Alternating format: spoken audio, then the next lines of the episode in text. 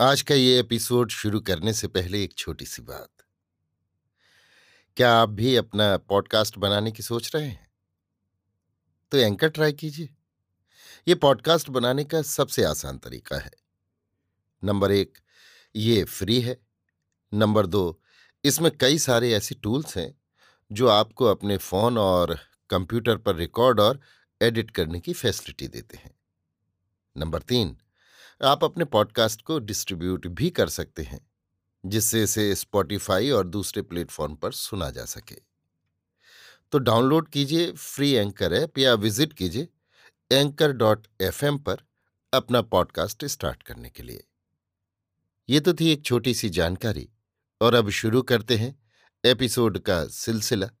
तो आज के एपिसोड में। लीजिए सुनिए। आचार्य चतुर्सेन शास्त्री के लिखे उपन्यास, वयम रक्षा माह का सतहत्तरवां भाग कैकई का स्त्रीहठ, मेरी यानी समीर गोस्वामी की आवाज़ में। सुंदरी रानी कैकई ने यही किया। मलिन वस्त्र पहन, बाल बिखेर, निराभरण हो, कोप भवन में जाकर भूमि पर लेट गई। राजा दशरथ प्रसन्न थे। क्षण क्षण पर वे आदेश दे रहे थे। वशिष्ठ वामदेव, विश्वामित्र आदि ऋषि अभिषेक सामग्री जुटा रहे थे। राजप्रासाद की पौर पर दुंदुभी बज रही थी। रनिवास में अन्न वस्त्र, धनरत्न दान किया जा रहा था। अभ्यागतों, अतिथियों तथा ऋषियों से राजद्वार पटा पड़ा था। सुमंत्र सब का यथोचित सत्कार कर रहे थे। इसी समय राजा को संदेश मिला कि देवी कैकई कोप भवन में चली गई हैं। देवी कैकई का राजमहालय अति भव्य था। उसमें सभी प्रकार के सुख साधन उपस्थित थे। वो भवन स्वर्ग के समान प्रकाशवान था। सब ऋतुओं के अनुकूल सभी भांति की सुख सामग्री उस विलास कक्ष में थी। परंतु राजा ने आकर देखा, महल सूना पड़ा है। पुष्पादहार भूमि पर लुढ़क रहे हैं। गंध द्रव्य धूप दानों में नहीं जल रहे हैं। मंगल कलश इधर उधर लुढ़क रहे हैं। वस्त्र सज्जा सब अस्त व्यस्त छितराई पड़ी है। वो स्वर्गीय भवन नरक तुल्य हो रहा है। दासियों ने भयभीत मुद्रा से संकेत द्वारा राजा को बताया कि देवी कोप भवन में पड़ी हैं। राजा ने वहाँ जा कोप भवन में पड़ी रानी को देखा और दुखी होकर कहा, प्रिय, किसने तेरा अहित किया? तुझे क्या दुख है? क्या मैं तेरा कुछ प्रिय कर तुझे प्रसन्न कर सकता हूँ? तूने ये अपनी ऐसी दुर्दशा क्यों कर रखी है? कह, मैं तुझे प्रसन्न करने के लिए क्या करूँ? इतना कह राजा उंगलियों से उसके केशपाश सहलाने लगा। फिर उसने कहा, तू तो मेरी सर्वस्व है। मैं तुझे ऐसे दीन वेश में इस प्रकार भूमि पर लौटते नहीं देख सकता हूँ। मैंने तो सदा तेरा हित किया, सदा तेरी प्रसन्नता का ध्यान रखा।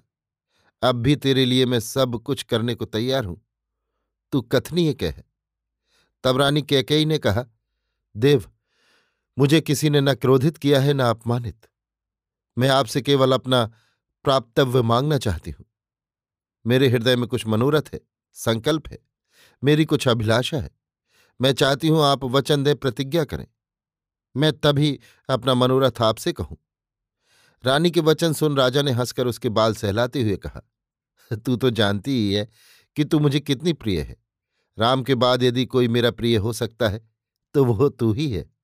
अतः राम की शपथ खाकर कहता हूँ कि तो अपना मनोरथ कह, मैं अवश्य पूर्ण करूँगा। मेरी इस प्रतिज्ञा के साक्षी सूर्य, चंद्र, देव, ऋषि, पितृगण हैं। रघुवंशी कभी अपनी प्रतिज्ञा से नहीं टलते हैं। सो तू जान। कैकेयी राजा के वचन सुनकर बोली, आप प्रतापी इक्ष्वाकु वंश के शिरोमणि नरपति हैं और आपका वचन अभंग है। ऐसा ही आपने कहा है। तो मैं आपको स्मरण दिलाती हूँ कि आपने मेरे साथ ये शर्त करके विवाह किया था। कि मेरा ही पुत्र आपकी गद्दी का उत्तराधिकारी होगा। इसके अतिरिक्त देवासुर संग्राम में आपने मुझे जो वचन दिए थे, वे भी आपके पास धरोहर हैं।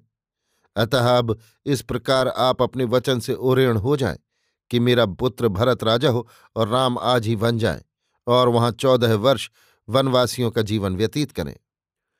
राजा दशरथ कैकेयी के ये वचन सुनते ही मूर्छित होकर धरती पर गिर गए। चेतना आने पर धिक्कार धिक्कार उच्चारण करते हुए फिर मूर्छित हो गए। परंतु चैतन्य होकर फिर बोले, अरे कुलनाशनी, तूने ये क्या किया? तू मेरे मनोरथ को फूलते फलते देख, उसे समूल नष्ट कर रही है। अरे, राम ने तो अपनी माता से भी अधिक सदा तेरी सेवा की है। मैंने तेरे वचन पर विश्वास किया। ये मेरा ही दोष है। देख, मैं दीन की भांति तेरे चरणों पर गिरकर तुझसे भीख माँगता हूँ कि तू इस भयानक निश्चय को बदल दे। राजा की ऐसी कातरोक्ति सुनकर रानी ने प्रचंड क्रोध करके कहा, महाराज, आपको यदि वचन देकर उसका पालन करने में दुख होता है तो जाने दीजिए। पर अब तुम पृथ्वी पर धर्मात्मा और सत्यवादी नहीं कहलाओगे। अब तुम ही सोच लो कि कैसे इस लज्जा के भार को सहन करोगे।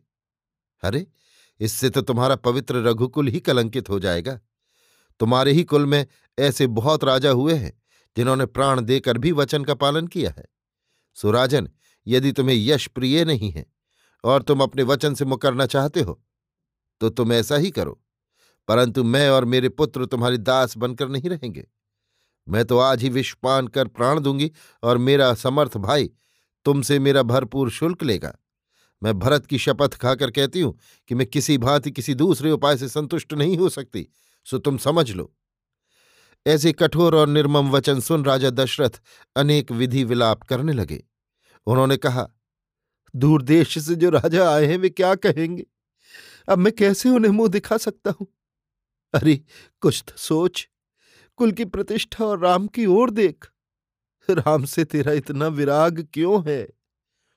परंतु जैसे सूखा काठ मोड़ा नहीं जा सकता, उसी प्रकार कैकेयी पर इन बातों का कोई प्रभाव नहीं पड़ा। उसने कहा महाराज, आप धर्मात्मा और दृढ़ प्रतिज्ञ हैं। सारा संसार आज तक आपको सत्य प्रतिज्ञ समझता है। सो आज आप उस प्रतिज्ञा को भंग करके कलंकित होना चाहते हैं। ये सुन राजा घायल हाथी की भांति भूमि पर गिर गए। वे अनुनय करके कहने लगे, लोग कहेंगे, स्त्री के कहने से पुत्र को वन भेज दिया। हाय, मैं पुत्र रहित ही क्या बुरा था? अरे रानी, कुछ तो विचार कर। अयोध्या की ओर देख, इस वंश की ओर देख। तू राम ही को राजा होने दे। वशिष्ठ वामदेव सभी की यही सम्मति है, और प्रजा भी यही चाहती है। भरत भी यही पसंद करेगा। तू हठ न कर। परंतु रानी ना मानी। महल के बाहर बंदी भाट यशोगान कर रहे थे। वाद्य बज रहे थे।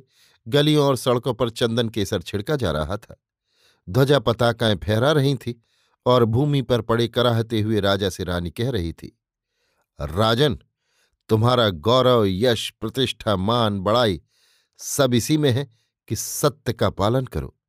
राम को आज ही वन भेजो और भरत को अभी राज्य दो। अभी आप सुन रहे थे आचार्य चतुर्सेन शास्त्री के लिखे उपन्यास।